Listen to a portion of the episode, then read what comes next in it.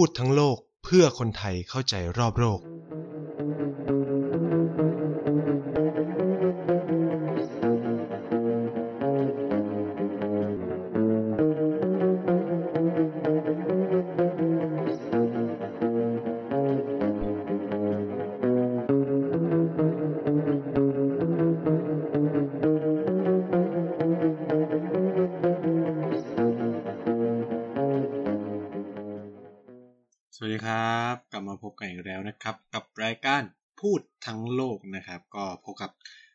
เช่นเคยนะครับจากกระแสเอเชียใต้เนาะแล้วก็เราทำงานร่วมกับทาง TPD Podcast นะครับ วันนี้ก็จะได้มาพูดคุยเนาะเกี่ยวกับประเด็นที่น่าสนใจคือ ก่อนหน้านี้เคยบอกไปว่าตรีทีมเนี่ยทีมของเขาเรียกว่าทีมของพูดทั้งโลกในซีซั่นแรกเนี่ย เราจะคุยกันเกี่ยวกับเอเชียใต้ใช่ไหมแต่เนื่องจาก เราได้รับคำสั่งนะครับ มีคำสั่งพิเศษนะครับมามาจากผู้บริหารนะครับ ผมก็ เออ ก็ก็ต้องก็ต้องตามนั้นครับ ก็ท่านผู้บริหารอยากให้เล่าเรื่องอะไรแล้วก็ต้องเอาตามนั้นนะครับ เนื่องจากตอนเนี้ยมันมีประเด็นเมื่อประมาณสองสามอาทิตย์ที่ผ่านมาเนาะเกี่ยวกับอ่าอ่าไทยด่าจีนจีนด่าไทยอะไรเงี้ยในทวิตเตอร์อะไรเงี้ยเขาก็เลยอ่าท่าน เขาเรียกว่าผู้บริหารแล้วก็ทีมงานในเครือของ TVD Podcast เนี่ยก็เลย บอกว่าเออไนท์ช่วยเล่าประเด็นนี้ในมิติความสัมพันธ์ระหว่างประเทศให้ดูหน่อย ว่าเออมันมันมีประเด็นอะไรที่น่าสนใจบ้างอะไรเงี้ยว่าเออมันจะนำไปสู่อะไรไหมมันจะมีความเอ่อวิกน่ากังวลหรือโอกาสหรืออะไรเงี้ยจากประเด็นเอ่อที่เกิดขึ้นในทวิตเตอร์คือถ้าใครไม่ทราบก็คือในจะเล่าคร่าวๆแล้วกันว่า เมื่อประมาณช่วงสุดสัปดาห์ที่แล้วจนถึงเนี่ยประมาณต้นสัปดาห์นี้เนี่ยครับก็มันเกิดปัญมันเกิดกระแสนะในทวิตเตอร์เริ่มจากปัญหาเพียงประมาณว่ามีดาราซีรีส์วายเรื่องคู่กันนะถ้าผมจะไม่ผิดอ่าชื่อไบรท์ไหมเออในในซีรีส์เนี่ยก็คือเหมือนกับว่าเขาก็มีแฟนอะไรเงี้ยคือด้วยความที่ชาวเน็ตจีนเนี่ยก็ติดตาม ติดตามซีรีส์วายของไทยเยอะ แล้วก็แบบ อะไรเงี้ยบาลงแบบชื่นชอบดาราไทยอะไรประมาณนี้เขาก็ก็ก็ติดตามอะไรประมาณนี้ แต่ปรากฏว่าเขาไปค้นพบว่านะครับเขาไปค้นพบว่า ดาราหนุ่มคนนี้ก็คือคารมแบบมีแฟน ก็แน่นอนอะแฟนคลับมันก็แบบรับไม่ได้อะไรเงี้ยคือเหมือนกับว่าเขาก็ปลื้มของเขาแต่ปรากฏว่าเอ้ยทำไมดารามีแฟนหรืออะไรเงี้ยก็คือมันยังไม่ได้คือในจีนมันยังไม่ได้ก้าวพ้นไปถึงขนาด ไทยที่แบบเออดารามีแฟนแล้วก็ยังชอบไม่เห็นจะผิดอะไรอะไรเงี้ยแต่คนจีนจะเอาลงแบบเอ้ยมันต้องแบบสงวนไว้สำหรับแฟนคลับอะไรประมาณนี้จะเหมือนคล้ายๆเกาหลีหรืออะไรเงี้ยครับมันก็เป็นประมาณนั้นก็ปรากฏเขาไปขุดคุยนะครับ ไปขุดคุยดาราแฟนสาวของเขาอะไรเงี้ยแล้วก็ไปปรากฏเจอประเด็นหนึ่งว่า ก็เหมือนกับมันว่าเขาเอ่อดาราผู้ชายคนนี้ก็ไปคอมเมนต์ในในรูปของแฟนในในอินสตาแกรมว่าเฮ้ยสวยเหมือนสาวจีนเลย แล้ว แล้วทีนี้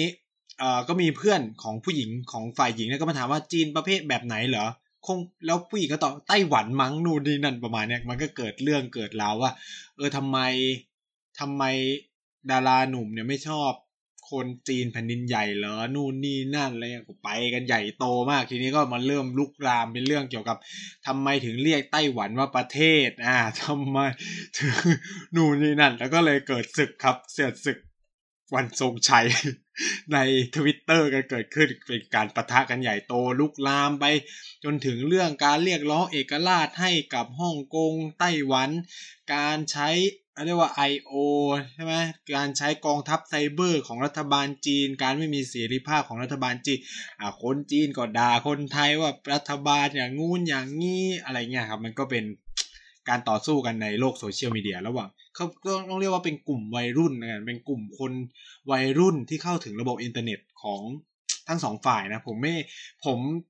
ต้องบอกว่าเราไม่อาจจะถือได้ว่ามันเป็นความคิดของประชาชนคนประเทศนั้นๆ ได้นะครับ อาจจะเป็นแค่ความคิดของคนกลุ่มบางกลุ่มแค่นั้นแหละ มันไม่สามารถเป็นตัวแทนอะไรแต่ปรากฏว่ามันก็มีการเขียนข่าวใหญ่โตมากเลยนะทั้งในระดับประเทศไทยเอง หรือในระดับโลกก็ตามนะ ใหญ่มาก ประเด็นนี้เนี่ยก็เลยทำให้ผู้บริหารของทางช่องเราก็เลยบอกเอ้ยแบบ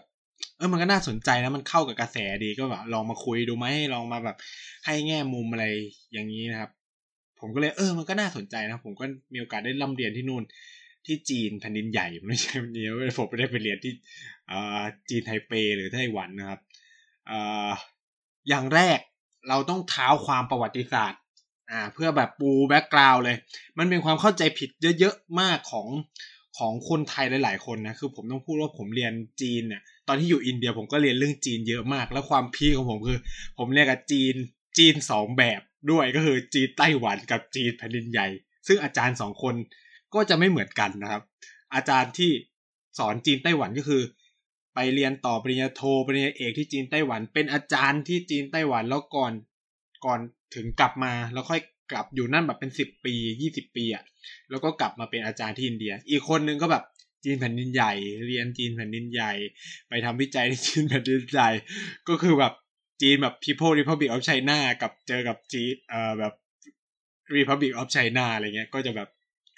ผมก็จะได้เรียนมุมมองที่แบบ เออเขามองแบบนู้นมองแบบนี้มองไม่เหมือนกันเลยนะ แล้วก็เขาจะบอกมีแก้คิดมีอะไรเงี้ยที่ที่ค่อนข้างจะต่างกันอะไรเงี้ย ผมก็จะได้แบบ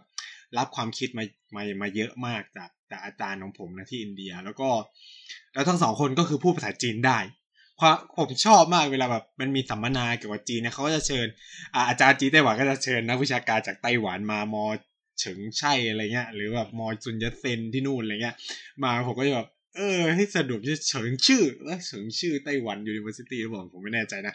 จำจำชื่อแม่นๆไม่ได้ มันเป็นแบบมหาวิทยาลัยด้านสังคมศาสตร์ที่ดีที่สุดของไต้หวันอะไรเงี้ย ตอนแรกผมก็จะแบบแอปพลายไปที่นั่นเนี่ยเนื่องจากไต้หวันเนี่ย คือเรียนเป็นภาษาจีนมันเป็นความยากมันก็เลยแบบเออไม่ไปดีกว่าก็เลยเลือกว่าจีนแผ่นดินใหญ่อะไรอย่างนี้นะครับ ก็ก็ได้มุมมองนะครับ แล้วทีนี้พอการไปเรียนที่จีนแผ่นดินใหญ่เนี่ยมันจะมีวิชาบังคับที่ว่าด้วยการศึกษาประเทศจีนนะก็คือเรียนหมดเลยเรียนตั้งแต่การระบบการศึกษาของจีน เศรษฐกิจ แต่อันนี้ขึ้นกับมหาลัยจะจัดนะของผมจะมีเรียน เศรษฐกิจโซเชียลมีเดียจีนอ่าสังคม วัฒนธรรม ประวัติศาสตร์นะครับ แต่ไม่มีเรียนการเมืองแปลกเหมือนกันแปลกอ๋อมีเรียนกฎหมาย คือกฎหมายกับการเมืองของจีนเนี่ยมันจะแบบเรียนคู่คู่กันนะผมเข้าใจว่าอย่างนั้นคือ คือถ้าจะเรียนถ้าจะเรียนการเมืองก็เหมือนเข้าเข้าคณะกฎหมายอะไรเงี้ย เพราะว่าเอาจริงๆประเทศจีนเป็นประเทศที่ไม่แข็งในการเรียนวิชาทางด้านรัฐศาสตร์นะแต่ถ้าใครสนใจระบบแบบคอมมิวนิสต์อะไรเงี้ยเออ จีนถือเป็นช้อยที่ดีในการไปศึกษาที่นั่น เพราะว่าก็ยังเข้มแข็งอยู่อะไรเงี้ยแต่ว่าถ้าแบบเป็นการเมืองแนวเสรีนิยมเนี่ย หรือ political science รัฐศาสตร์เนี่ยจีนถือว่าไม่ไม่ได้เข้มแข็งมากนะครับอ่าวันนี้ก็ต้องบอกไว้ก่อน เราก็ต้อง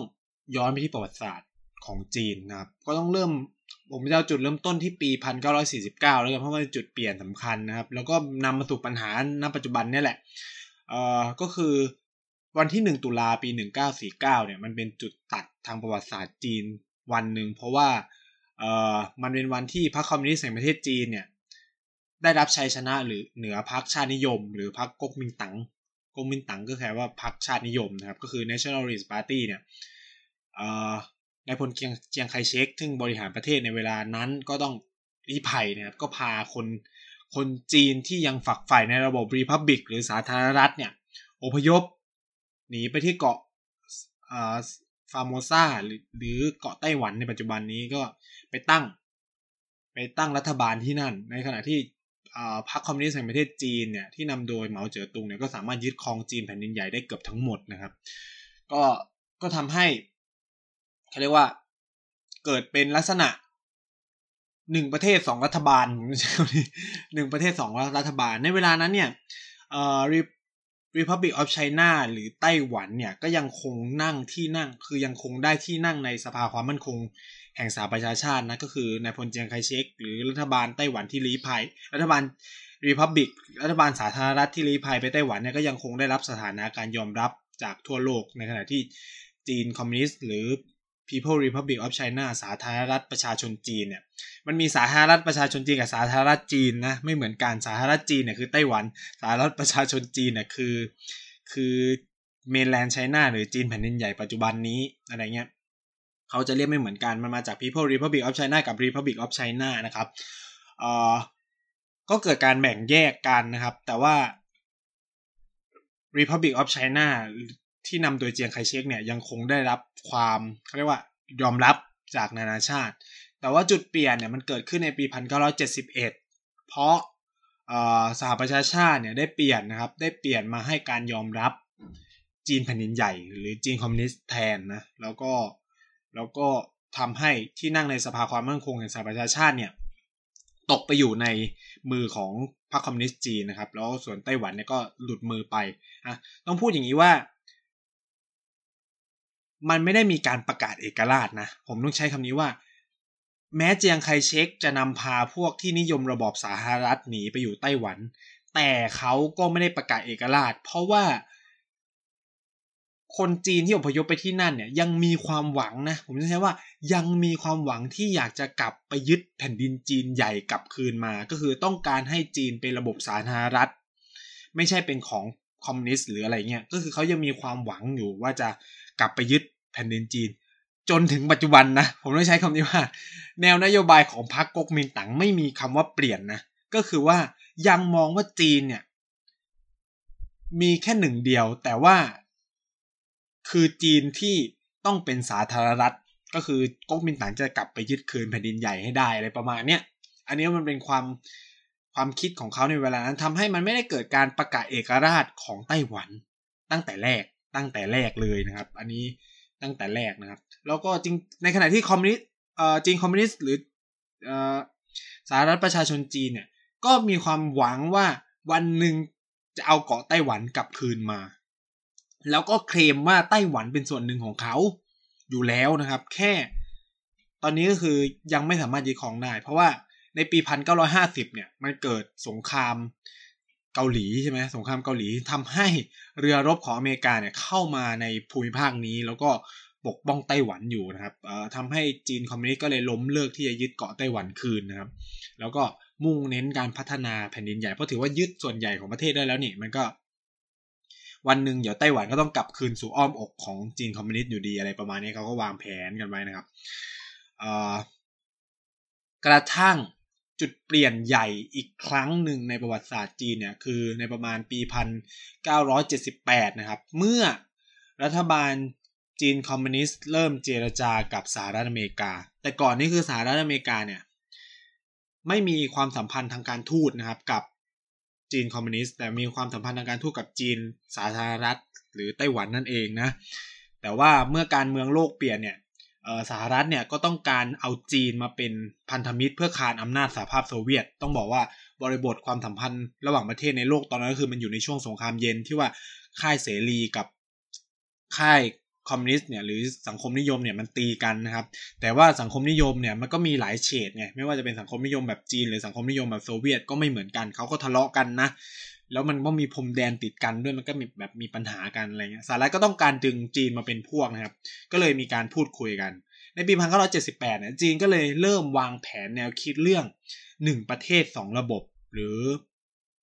one country two system หรือในภาษาจีนที่เรียกว่า อีกัวเรียงจื้อเนี่ยเขาวางแผนเนี่ยสำหรับรองรับไต้หวันนะคือแนวคิดเนี่ยถูกวางขึ้นมาเพื่อรองรับไต้หวันนะครับ ว่าหวังหวังว่า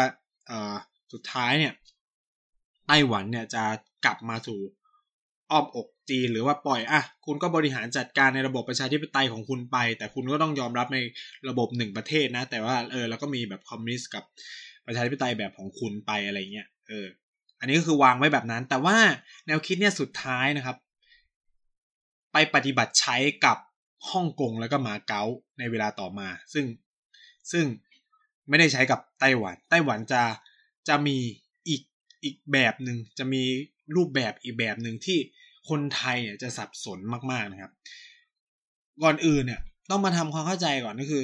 ไอหนึ่งประเทศสองระบบมันถูกวางในปีพันเก้าร้อยเจ็ดสิบแปดเป็นแผนเฉยๆนะเป็นแผน แต่จุดเปลี่ยนใหญ่นะนั่นก็คือปีพันเก้าร้อยเจ็ดสิบเก้านะครับสหรัฐอเมริกาเนี่ยจเจริญความสัมพันธ์ทางการทูตกับ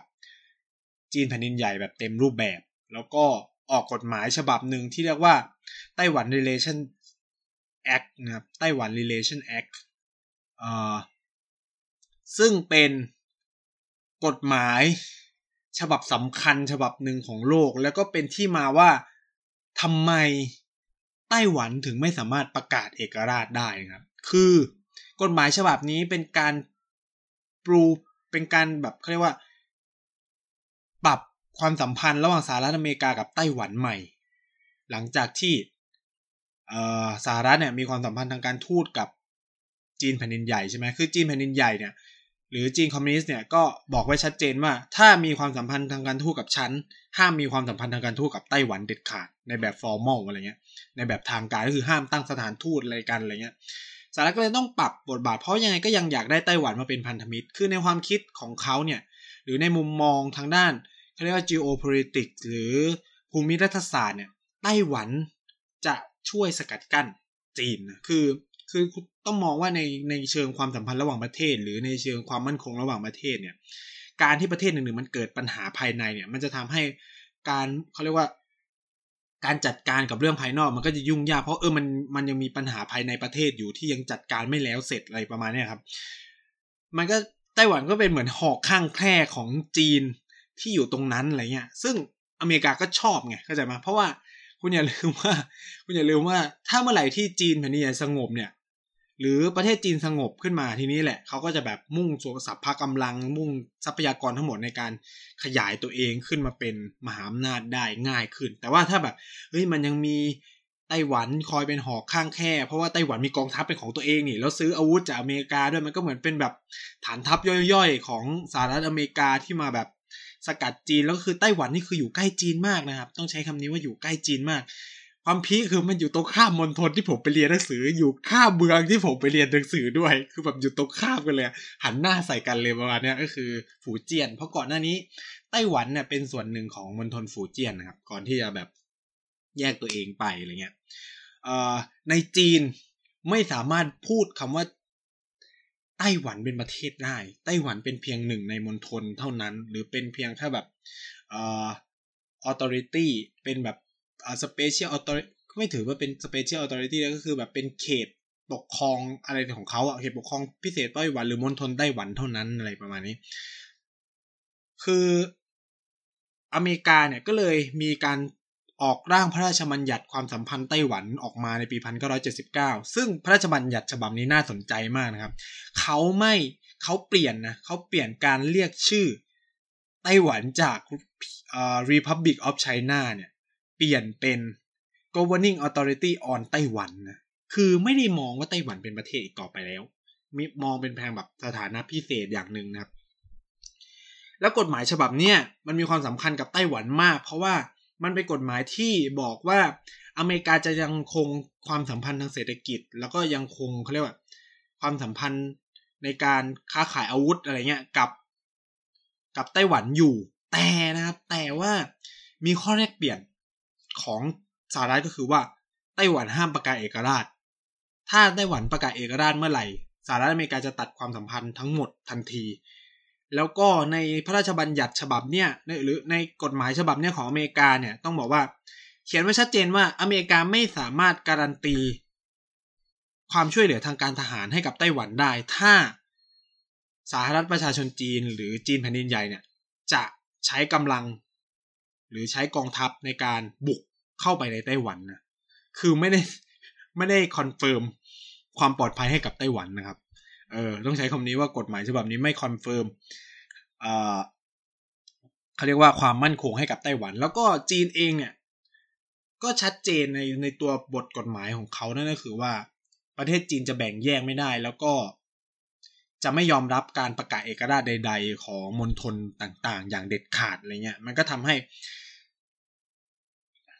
เอ่อท่าทีของไต้หวันเนี่ย มันก็ยากต้องใช้คำนี้คือในกฎหมายของจีนเนี่ย ความคิดของจีนนะต้องใช้คำนี้ ความคิดของจีนเนี่ยคือจะพยายามประกาศสร้างอิสรภาพเรียกว่า reunif renew ก็คือเหมือนกับว่า รวมไต้หวันเนี่ยด้วยสันติวิธีที่สุดนั่นคือการใช้เศรษฐกิจ การประสานทางด้านเศรษฐกิจ แล้วก็การแลกเปลี่ยนกันทางการเมือง จนสุดท้ายเนี่ยไต้หวันแนบแน่นเป็นส่วนหนึ่งของจีนนะครับก็คือ แต่ว่ายังเปิดทางไว้ว่าถ้าเมื่อไหร่ ไต้หวันมีแนวโน้มที่ประกาศเอกราชจีนก็ยังขอเปิดช่องที่จะใช้กำลังทางทหารในการเข้าไปยึดนะคือ นี่คือท่าทีของของของจีนผมไม่ใช้ว่าเป็นท่าทีของจีนอ่าในขณะเดียวกันเนี่ยไต้หวันเองอะก็มองเรื่องว่า ไต้หวันจะมองในสองแบบ ผมใช้ไต้หวันมีสองแบบ เพราะว่าไต้หวันเนี่ยมีพรรคการเมืองสองพรรคที่มอง ที่มองเอ่อ สถานะของปเออสถานะของเกาะเกาะเนี่ยไม่เหมือนกัน ก็มินตั๋งมองในเรื่องหนึ่งประเทศสองระบบ มองในเรื่องวันไชน่าโพลิซีในขณะที่พักของไช่อินเวยไช่อิงเวนอของประธานาธิบดีคนปัจจุบันของไต้หวันเนี่ยคือ ต้องการให้ไต้หวันมีเอกราชก็จะมองไม่เหมือนกัน ฉะนั้นเนี่ยเมื่อรัฐบาลไต้หวันเปลี่ยนท่าทีของไต้หวันจะเปลี่ยนนะ ผมแค่ใช้ว่าช่วงนี้มัน aggressive เพราะว่าพรรคที่มันได้ขึ้นมาเป็นมีอำนาจเนี่ยมันเป็นพรรคที่ต้องการเรียกร้องเอกราชให้ไต้หวันไงมันก็เลยจะแบบมีท่าทีที่แข็งก้าวกับจีน แต่ในขณะที่ก๊กมินตั๋งเนี่ยยังมีความเชื่อว่าวันหนึ่งกูจะกลับไปยึดจีนแผ่นดินใหญ่ให้ได้ ฉะนั้นกูไม่สามารถบอกกูไม่ต้องการประกาศเอกราช เพราะกูอยากได้จีนแผ่นดินใหญ่คืน แล้วก็จีนก็คือจีนใช่ไหมจีนก็คือจีนทั้งหมด ทุกคนคือคนจีนเลยประมาณเนี้ยอืมเขาก็เลยไม่ไม่ได้ ไอ้นี่นะครับ ก็เลยไม่ได้ประกาศไม่ได้แบบ ไม่ได้วางแผนที่จะประกาศเอกราช แล้วท่าทีของก๊กมินตั๋งที่ครองประเทศที่ครองไต้หวันเนี่ย ผมพยายามหลีกเลี่ยงการใช้คำว่าประเทศนะครับ เพราะว่ามันไม่ใช่ประเทศผมพยายามคิดเรื่องผมไม่เรียกไต้หวันว่าเป็นประเทศนะครับ เพราะว่าถ้าผมเรียกว่าเป็นประเทศผมจะกลับจีนไม่ได้นะผมรู้อันนี้อันนี้ก็ต้องพูดอย่างตรงไปตรงมานะครับ แล้ว เอ่อ ด้วยความที่ก๊กมินตั๋งมีท่าทีอย่างนี้เนี่ย มันก็เลยนำมาสู่สิ่งที่เรียกว่าหลักการจีนเดียว ในปี 1992 หลายคนในประเทศไทยมีความเข้าใจผิดว่าอีวันไชน่า principle หรือวันไชน่า policy เนี่ยมันเป็นความคิดของจีนแผ่นดินใหญ่ หรือจีนคอมมิวนิสต์นะครับ แต่จริงๆแล้วหลักการเนี่ยครับมันเริ่มต้นในไต้หวันเองนะครับ คนไต้หวันเป็นคนคิดหลักการนี้มันคือเราเรียกกันว่าเอ่อ 1992 consensus หรือหนึ่งเขาเรียกว่าฉันทามติปี 1992 เป็นการที่ตัวแทนของรัฐบาลไต้หวันเนี่ยไปคุยกับจีนแผ่นดินใหญ่หรือจีนคอมมิวนิสต์นะครับ แล้วก็เกิดออกมาเป็นฉันทามติร่วมกันว่า จีนมีเพียงหนึ่งเดียวคือวันไชน่าก็คือมีแค่จีนเดียวนะเป็นหลักการจีนเดียว ไม่ว่าแต่ปัญหาของมันคือ ไอ้คำว่าจีนเดียวเนี่ยมันมัน ผมไม่แน่ใจว่าเขาละเลยที่จะให้ definition หรือให้คำอธิบายว่า จีนเดียวคือจีนอะไร หรือเพราะว่ามันเป็นความตั้งใจหรือมันละเลยนะครับ ก็คือว่าการว่าสองจีนก็คือ จีนคอมมิวนิสต์มองคำว่าจีนเดียวก็คือพรรคคอมมิวนิสต์แห่งประเทศจีน แล้วก็คือทั้งหมดก็อยู่ภายใต้การปกครองเขาในขณะที่ไต้หวันเนี่ยมองจีนเดียวก็คือ จีนที่เป็นสาธารณรัฐจีนนะครับโดย ไต้หวันก็คือก็คืออย่างที่บอกเขายังมีความหวังว่าจะยึดจีนแผ่นดินใหญ่คืนได้อะไรเงี้ยเขาก็เลยยังเชื่อในหลักการเป็นจีนเดียว มันก็เลยทำให้ไต้หวันไม่ได้เป็นเอกราชโดยใช้คำนี้ เพราะคุณก็ยังบอกว่าคุณเป็นจีนเดียวนี่ ก็เป็น representative หนึ่งจีนเนี่ยกลายเป็นว่าเนี่ย พอมันพอไต้หวันเนี่ย ดันไปตกลงกับจีนคอมมิวนิสต์แบบนี้เนี่ย มันก็เลยกลายกลายเป็นข้ออ้างนะผมรู้นะมันเลยกลายเป็นข้ออ้างทางด้านความสัมพันธ์ระหว่างประเทศ แล้วก็ กลายเป็นหลักการสำคัญที่หลายๆ ประเทศ ยึดถือ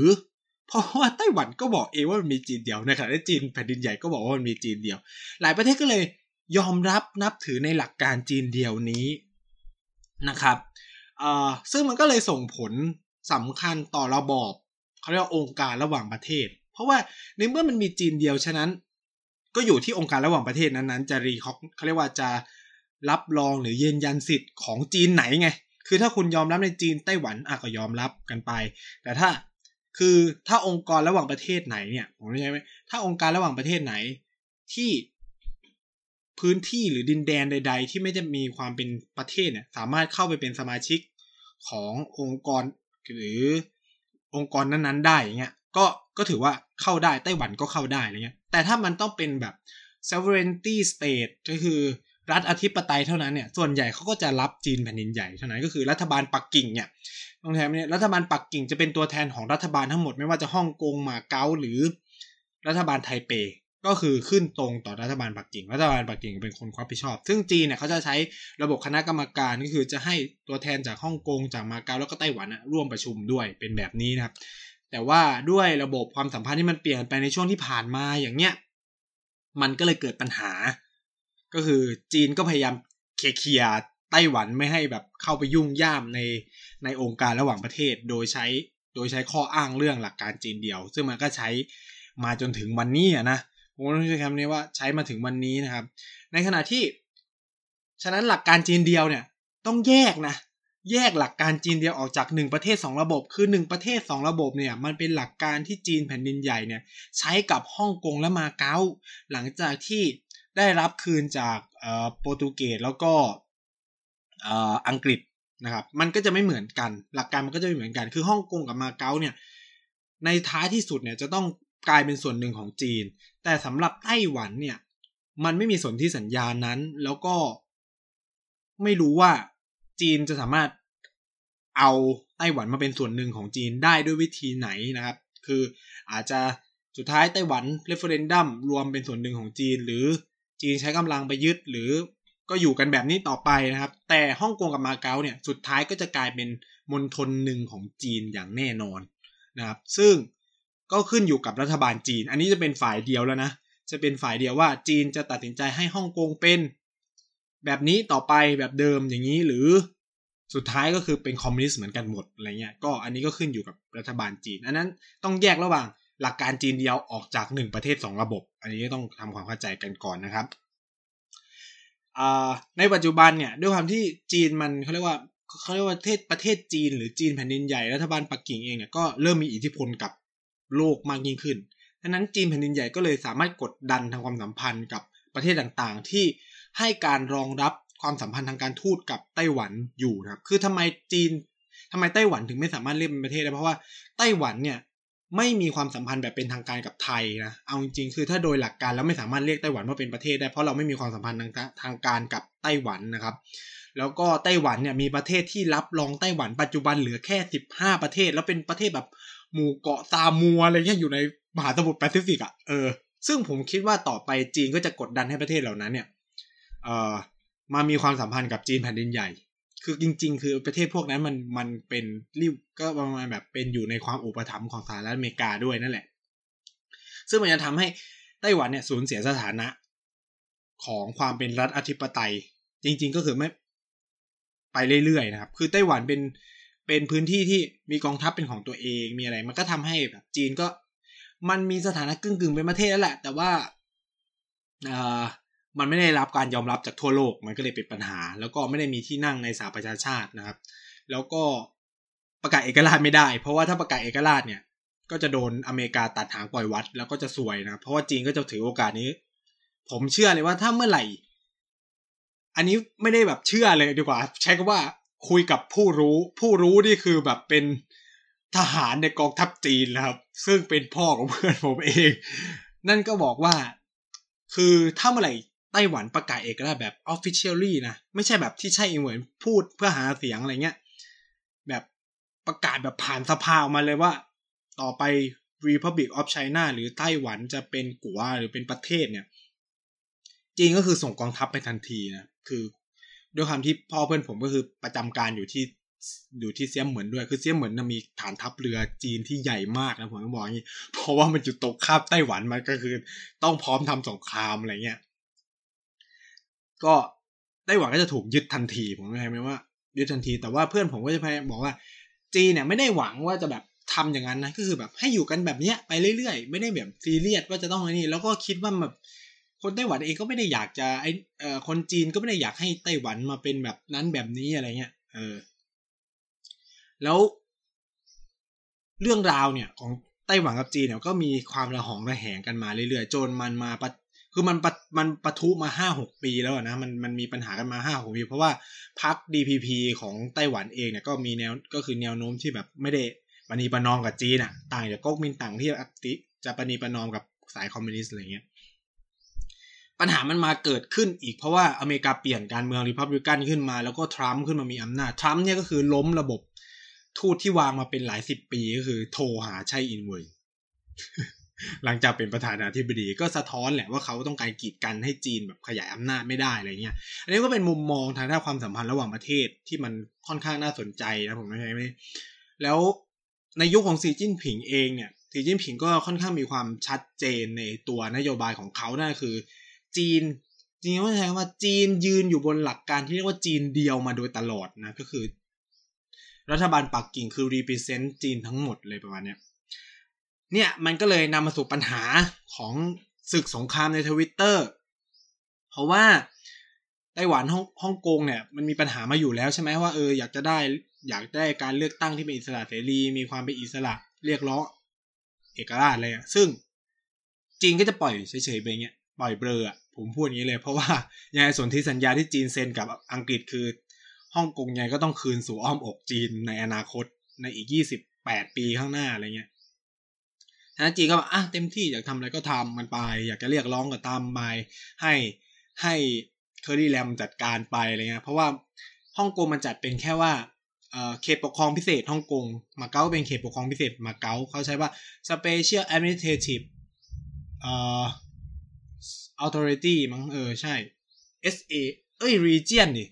เขตปกครองพิเศษเออ นั่นแหละเป็น SAR นะครับ ก็ นี่ก็เลยก็เป็นภาพ ของของปัญหาความสัมพันธ์ระหว่างจีนฮ่องกงไต้หวันมาเก๊าเนี่ยไม่มีปัญหาเลยมาเก๊าเนี่ย จีนจะบอกว่าเป็นเขาเรียกว่าเป็นผู้ที่ปฏิบัติตัวดีใช่ไหมจีนจะพูดว่าคนมาเก๊าเป็นผู้ที่ปฏิบัติตัวดีจริง ๆ คือเศรษฐกิจมาเก๊ามันผูกกับจีนจนแยกไม่ออก เพราะว่ามาเก๊าอยู่ได้ด้วยระบบด้วยคาสิโน แล้วก็การท่องเที่ยว ซึ่งคนที่ไปมาเก๊าส่วนใหญ่ก็คือคนจีนแผ่นดินใหญ่นะครับ คือตอนที่ผมไปเที่ยวจูไห่เนี่ย เออพอตอนที่ผมไปเที่ยวมาเก๊าใช่ไหมแล้วก็ผมเนี่ยจะด้วยความที่มาเก๊าอะที่พักมันแพง ผมก็เลย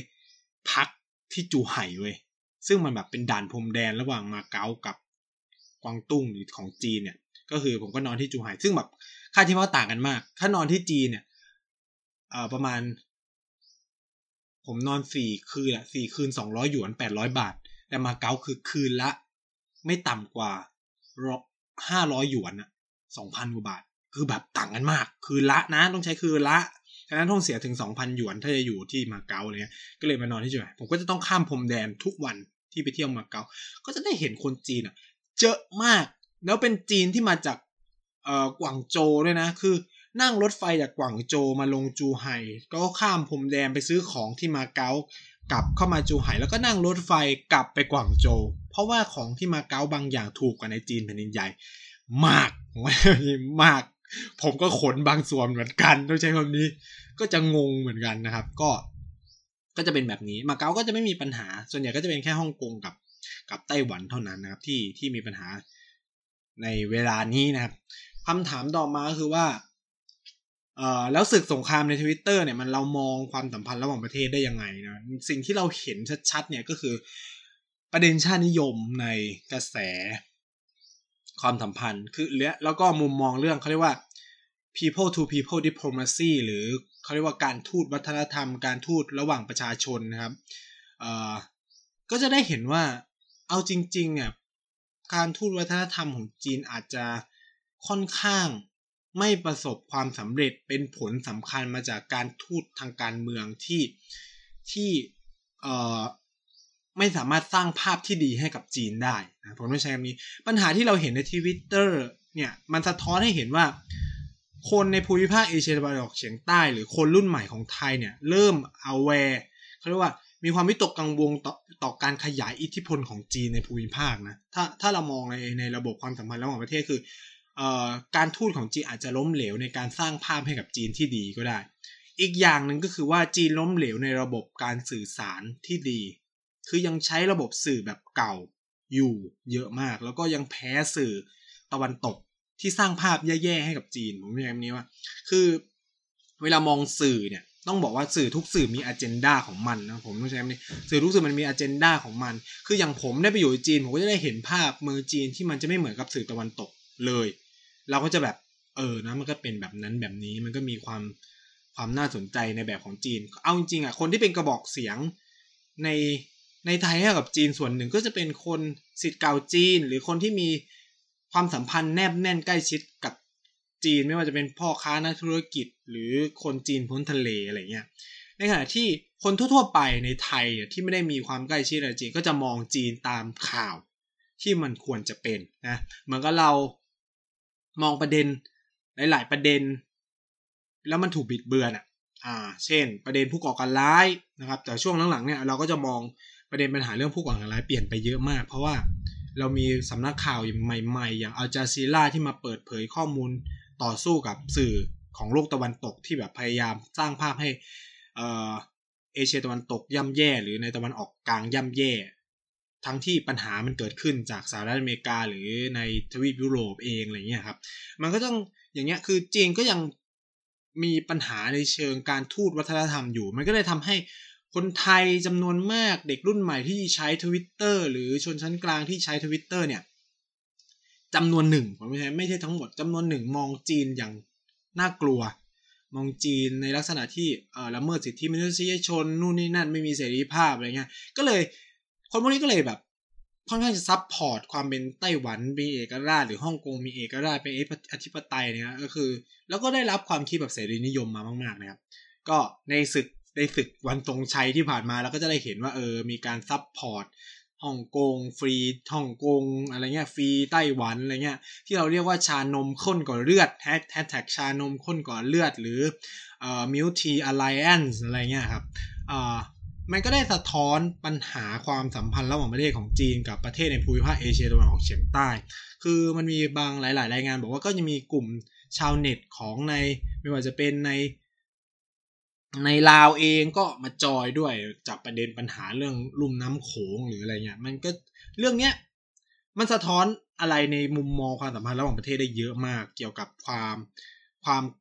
กลัวต่ออิทธิพลจีนที่มันเติบโตอย่างรวดเร็วในเวลานี้ก็ต้องบอกว่า เอาจริงๆในความคิดผมนี่คือความสำเร็จของจีนนะ ผมมองว่าจีนประสบความสำเร็จแล้ว เพราะว่ารัฐบาลจีนจะชอบพูดประมาณว่า ตัวเองเนี่ยไม่ได้ต้องการเป็นมหาอำนาจแล้วก็ต้องการเติบโตอย่างพีชฟูลลี่ก็คืออย่างมีสันติ แต่ก็ไม่รู้ทำไม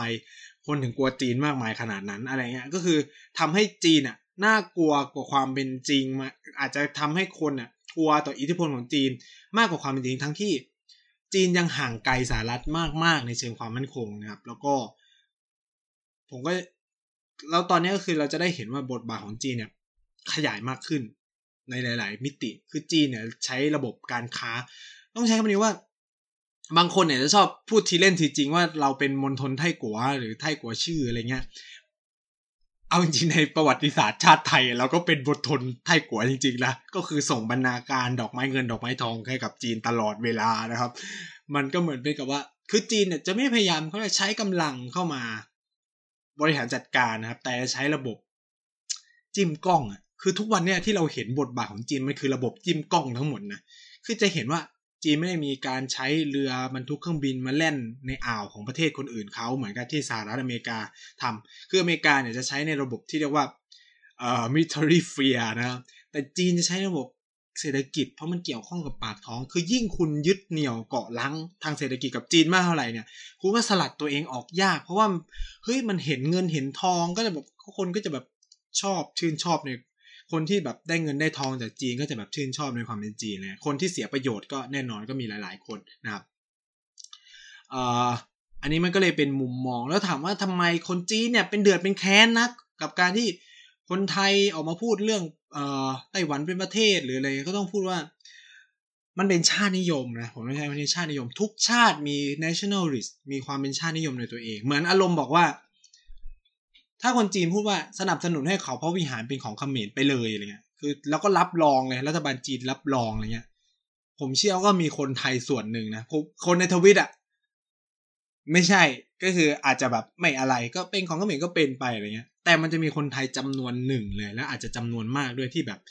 โอ้โห ออกมาด่าจีนแน่นอนนะครับ เหมือนกันนะครับ เหมือนกัน สถานการณ์เซเนริโอไม่ได้ต่างกันเลยนะครับ เพราะว่าทุกประเทศมันก็มีชาตินิยมของเขา คือซึ่ง ซึ่งชาตินิยมแบบจีนก็คือ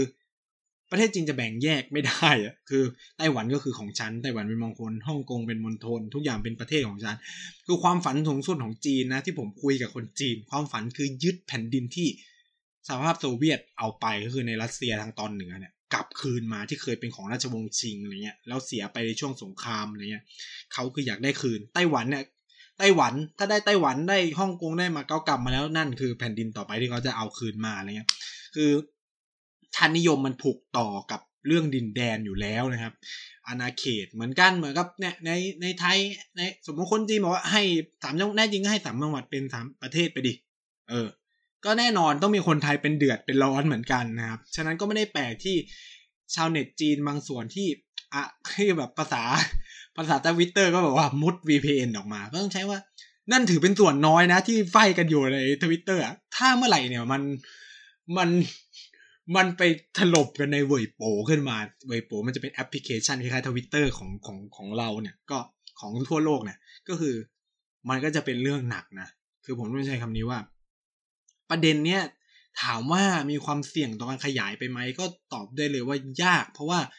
มันไม่ได้เป็นท่าทีโดยตรงของคนของรัฐบาล หรือคนที่แบบมีสถานะใหญ่โตมันเป็นแค่แบบ คนธรรมดาทั่วไปที่ทะเลาะกัน รัฐบาลจีนเองก็เนี่ยย่าง อย่างแถลงการของของโฆษกสถานทูตจีนประจำประเทศไทยเนี่ยผมก็งงว่าทำไมคนถึงไปด่าอะไรเยอะแยะนะ ผมก็ว่าเขาก็เขียนในลักษณะปรามคนจีนนะ แล้วผมจะบอกว่าผมโปรจีนหรือเปล่าเลยโอเคแหละ มันก็มีการพูดไปถึงว่าเออความช่วยเหลือ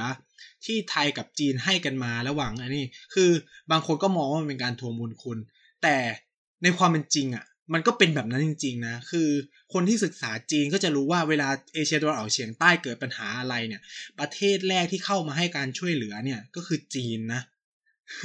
อันนี้ก็คือปฏิเสธไม่ได้เว้ย คือตั้งแต่ต้ต้มยำกุ้งไครสิตอะจีนเป็นประเทศแรกที่เข้ามาในเอเชียอาคาเนนะ วันนี้ก็ต้องปฏิเสธไม่ได้ว่าเขาเข้ามาเป็นประเทศแรก ๆ ตามที่เขาเขียนจริงๆสึนามิหรืออะไรความช่วยเหลือก็เข้ามาจากจีนหลายครั้งแล้วก็เขาก็พูดแบบมุมกว้างๆแล้วก็บอกประมาณว่า ความเออเขาเรียกว่าชาวเน็ตหรือโซเชียลมีเดียเนี่ยไม่ได้เป็นภาพสะท้อนของรัฐบาลหรือประชาชนคนไทยทั้งหมดนะอันนี้ผมมองว่าเขาเขียนในลักษณะบอกคนจีนทั่วไปให้เข้าใจด้วยนะ เพราะว่า เอาจริง ๆ นะ ถ้ามันนำไปสู่จุดสูงสุดนั่นก็คือการแบน ซึ่งไทยเคยเจอมาแล้วตอนลุงป้อมใช่ไหมที่พูดเรื่องเรือล่ม นั่นก็เป็นบทเรียนแรกที่เราเจอนะครับ แต่ว่าถ้าเราเจอการแบนทั้งประเทศเนี่ย ผมพูดเลยนะว่า มันคือการชาปนากิจทางด้านเศรษฐกิจของไทยอย่างแท้จริง เพราะว่าไทยเนี่ยพึ่งพาการท่องเที่ยวจากจีน พึ่งพาการนำเข้า ส่งออกจากจีน พึ่งพึ่งพาการลงทุนจากจีน โอ้ หลายอย่างนะ นี่คือครบแล้วนะ ครบในในระบบเศรษฐกิจก็คือ GDP คุณมาจากอะไรล่ะนำเข้าส่งออกการลงทุนของรัฐบาล การลงทุนของเอกชนนี่ก็คือจริงกับหมดแล้วนะ การท่องเที่ยวนี่เป็นตัวเสริมนะ ก็คือตายนะ ตายแบบตายถาวรเลย ถ้ามันนำไปสู่จุดนั้น ซึ่งบทเรียนเนี่ย เคยเกิดขึ้นแล้วกับประเทศญี่ปุ่นในปี 2012 ตอนนั้นนะครับ บทวิเคราะห์เขียนว่า ความเสียหายที่ญี่ปุ่นได้รับเนี่ย มากเสียยิ่งกว่า มากเสียยิ่งกว่า ญี่ปุ่นเจอสึนามิสิเพราะว่าจีนคือแบนไม่ไปเที่ยวญี่ปุ่น แบนสินค้าทั้งหมดจากญี่ปุ่น ประท้วงปิดโรงงานทั้งหมดของญี่ปุ่น แล้วก็เอ่อมณฑลต่างๆ ไม่ต่อสัญญาการเช่าที่ดินของโรงงานทั้งหมดของญี่ปุ่นนะครับ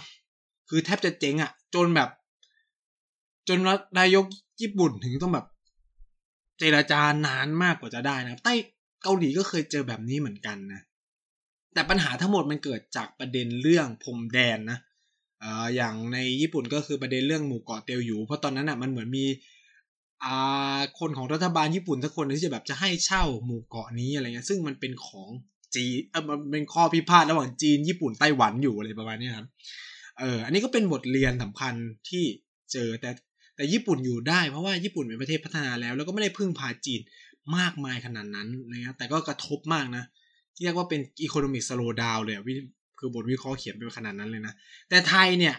ตายอย่างเครียดเลยนะ ตายถาวรเลยนะครับ ไม่คือผมก็ไม่ผมก็ไม่รู้ว่า คนพวกนี้จะเขาก็คงไม่รับผิดชอบอะไร เพราะเขาก็บอกมันก็เป็นเสรีภาพในการพูด แล้วก็การพูดสนับสนุน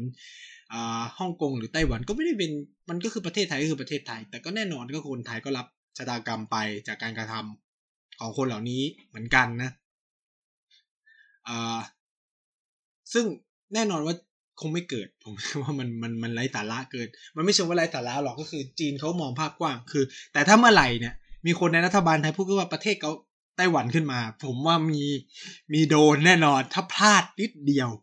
พลาดใช้คำว่าประเทศไต้หวันขึ้นมามึงจบทันทีเพราะตอนนี้มันกลุ่มกลุ่มมากไง ท่านั้นเนอรัฐบาลก็ห้ามพลาด รัฐบาลไทยห้ามพลาดเด็ดขาดถ้าพลาดก็คือจบนะครับ แล้วชาตินิยมจีนเนี่ยมันเฟื่องฟุ้งเฟื่องฟูมากในยุคของสีจิ้นผิงนะครับ คือมันเป็นยุคที่มีการไล่ซึ่งขึงของความเป็นชาตินิยมจีนมาคือ ถ้าใคร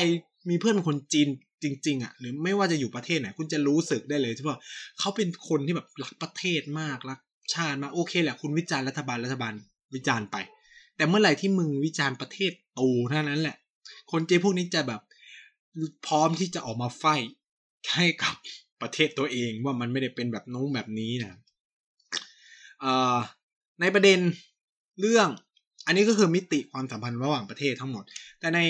มุมมองอื่น ๆ ที่ผมเห็นนะครับ คือ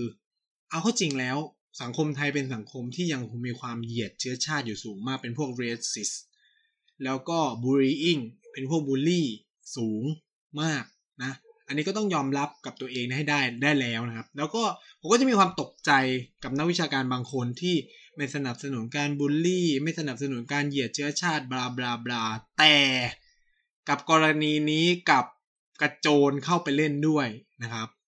อันนี้ผมก็จะมีความสงสัยว่าอะแล้วความเป็นวิชาการของคุณอยู่ตรงไหนเหรออะไรเงี้ยก็กระโจนโดยไม่มีการห้ามปามใดๆทั้งสิ้นกับพฤติกรรมการเหยียดความเป็นเชื้อชาติ คือผม จะมองอย่างนี้ก็คือว่า คนจีนกับรัฐบาลจีนเราต้องแยกออกจากกันนะเหมือนกับคนไทยกับรัฐบาลไทยเราก็ต้องแยกออกจากกันนะมันไม่ได้อย่างนี้ แล้วก็การพูดในลักษณะเหยียดโอ้แบบกินค้างคงค้างคาวก็ คือผมคิดว่าเรื่องกินค้างคาวเนี่ย ไม่รู้ว่าทำไมคนพวกนี้ยังยังใช้เล่นได้อีกในเมื่อแบบ คนจีนคือไปกินค้างคาวในต่างประเทศไม่ได้กินในจีนนะคือทุกวันเนี้ย ไอ้วิธีการกินค้างคาวในจีนเนี่ยยังไม่พบนะว่ามันแดกว่ามันรับประทานกันยังไง ทุกวันนี้ก็ยังไม่สามารถรู้ได้ ไอ้ซุปที่เราเห็นทุกวันนี้ผมก็จะต้องเน้นย้ำว่ามันเป็นภาพข่าวที่บล็อกเกอร์จีนเขาไปเที่ยวประเทศในหมู่เกาะแปซิฟิก แล้วก็เป็นอาหารพื้นเมืองแล้วเขาก็กิน แค่นั้นนะครับจริงๆการกินค้างคาวก็มีในหลายประเทศนะ อินโดนีเซียทุกวันนี้ก็ยังกินอยู่นะครับ ฉะนั้นผมก็ส่วนนึงก็คือมองว่าเออมันสะท้อนให้เห็นว่าสังคมไทยก็มีความบูรีอิงแล้วก็มีความเหยียดในในในในความนี่อยู่เอง แล้วก็เราก็ได้เห็นว่า ถ้ามันไม่ไม่มีความเข้าใจระหว่างกันเนี่ยก็จะเป็นปัญหานี้อันนี้เป็นปัญหาทั้งภาษาเป็นปัญหาทั้งหลาย ๆ เรื่องเลยนะเออแน่นอนคนจีนก็ภาษาอังกฤษก็ไม่ได้แข็งมาก ไม่ต้องพูดถึงภาษาไทยนะครับ มันก็ไฟกันยากอะผมว่าเทปนี้มันก็แบบ มันก็ไม่เก็ต อ้าวประเทศเจียงใหม่ประเทศไทยอะไรเงี้ยมันแบบวัฒนธรรมมันก็มีความต่างกันนะครับ ส่วนเรื่องชานมเนี่ยอันนี้เป็นความขัดใจของผมมากนะ ผมจะบอกว่าที่จีนเมื่อก็ชานมเยอะมากนะเว้ยมันไม่ได้มีแค่ประเทศแบบไต้หวันหรือ หรือฮ่องกงหรือเกาหลีหรืออะไรเงี้ย คือจีนเนี่ยชานมเนี่ยอาจจะมีมานานมากๆแล้วด้วยนะเออ ก็ไม่รู้ว่ายังไงนะครับ ก็อันนี้ก็เป็นภาพกว้างๆก็คิดว่าหลายคนก็จะได้เห็นมิติมั่ง นะครับ แล้วเราก็จะได้เห็นว่าศึกการทูต การทูตวัฒนธรรม หรือการทูตระหว่างประชาชนเนี่ย มันก็จะมีบทบาทมากขึ้นในอนาคต เออ อันนี้เป็นเป็นอะไรที่เรารัฐบาลเนี่ยก็ต้องก็ต้องเตรียมเตรียมตัวเตรียมใจรับมือไว้นะครับ เพราะว่าแน่นอนแหละ มันถึงแม้มันไม่เป็นภาพสะท้อนความสัมพันธ์ทางการของของคนของคนทั้งประเทศนะครับ แต่ว่าสิ่งแบบนี้ถ้า ต่อไปถ้าคอนโทรลไม่ได้มันจะเป็นยังไงมันถ้าสมมุตินะเคสนี้นำไปสู่การแบนกันจริง ๆ นี่คือ อาจจะเป็นเคสแรกของโลกหรือเปล่า ที่การทูตวัฒนธรรมนำไปสู่การทูตในเชิงการเมืองอะไรเงี้ย อันนี้มันก็ต้องดูพิจารณาต่อไปในอนาคตนี่คือเป็นภาพสะท้อนที่มันที่มันน่าสนใจแล้วคน ที่เรียนทางด้านความสัมพันธ์ระหว่างประเทศน่าจะ ใช้เป็นการศึกษาต่อไปในอนาคตได้นะเป็นเป็น case study อะไรอย่างเงี้ยครับอ่าอันนี้ก็เป็นพูดทั้งโลกเทปพิเศษ ในชื่อตอนว่าไทยด่าจีนจีนด่าไทย แล้วก็ความสัมพันธ์ระหว่างประเทศในมิติเรื่องอ่าแฮชแท็กชานมข้นกว่าเลือด หรือ Milk Tea Alliance หรือ นิวนิววีที่แบบเริ่มจากเพียงดาราซีรีส์วายเท่านั้นมันใหญ่โตเป็นเรื่องด่ากันระดับประเทศไปเรียบร้อยแล้วนะครับ อันนี้ก็คืออย่ามองว่าอะไรมันเล็กๆ น้อยๆนะมันมันใหญ่โตได้นะครับ ก็พูดทั้งโลกสัปดาห์นี้ก็ขอจบรายการแต่เพียงเท่านี้แล้วพบกันใหม่สัปดาห์หน้า สวัสดีครับ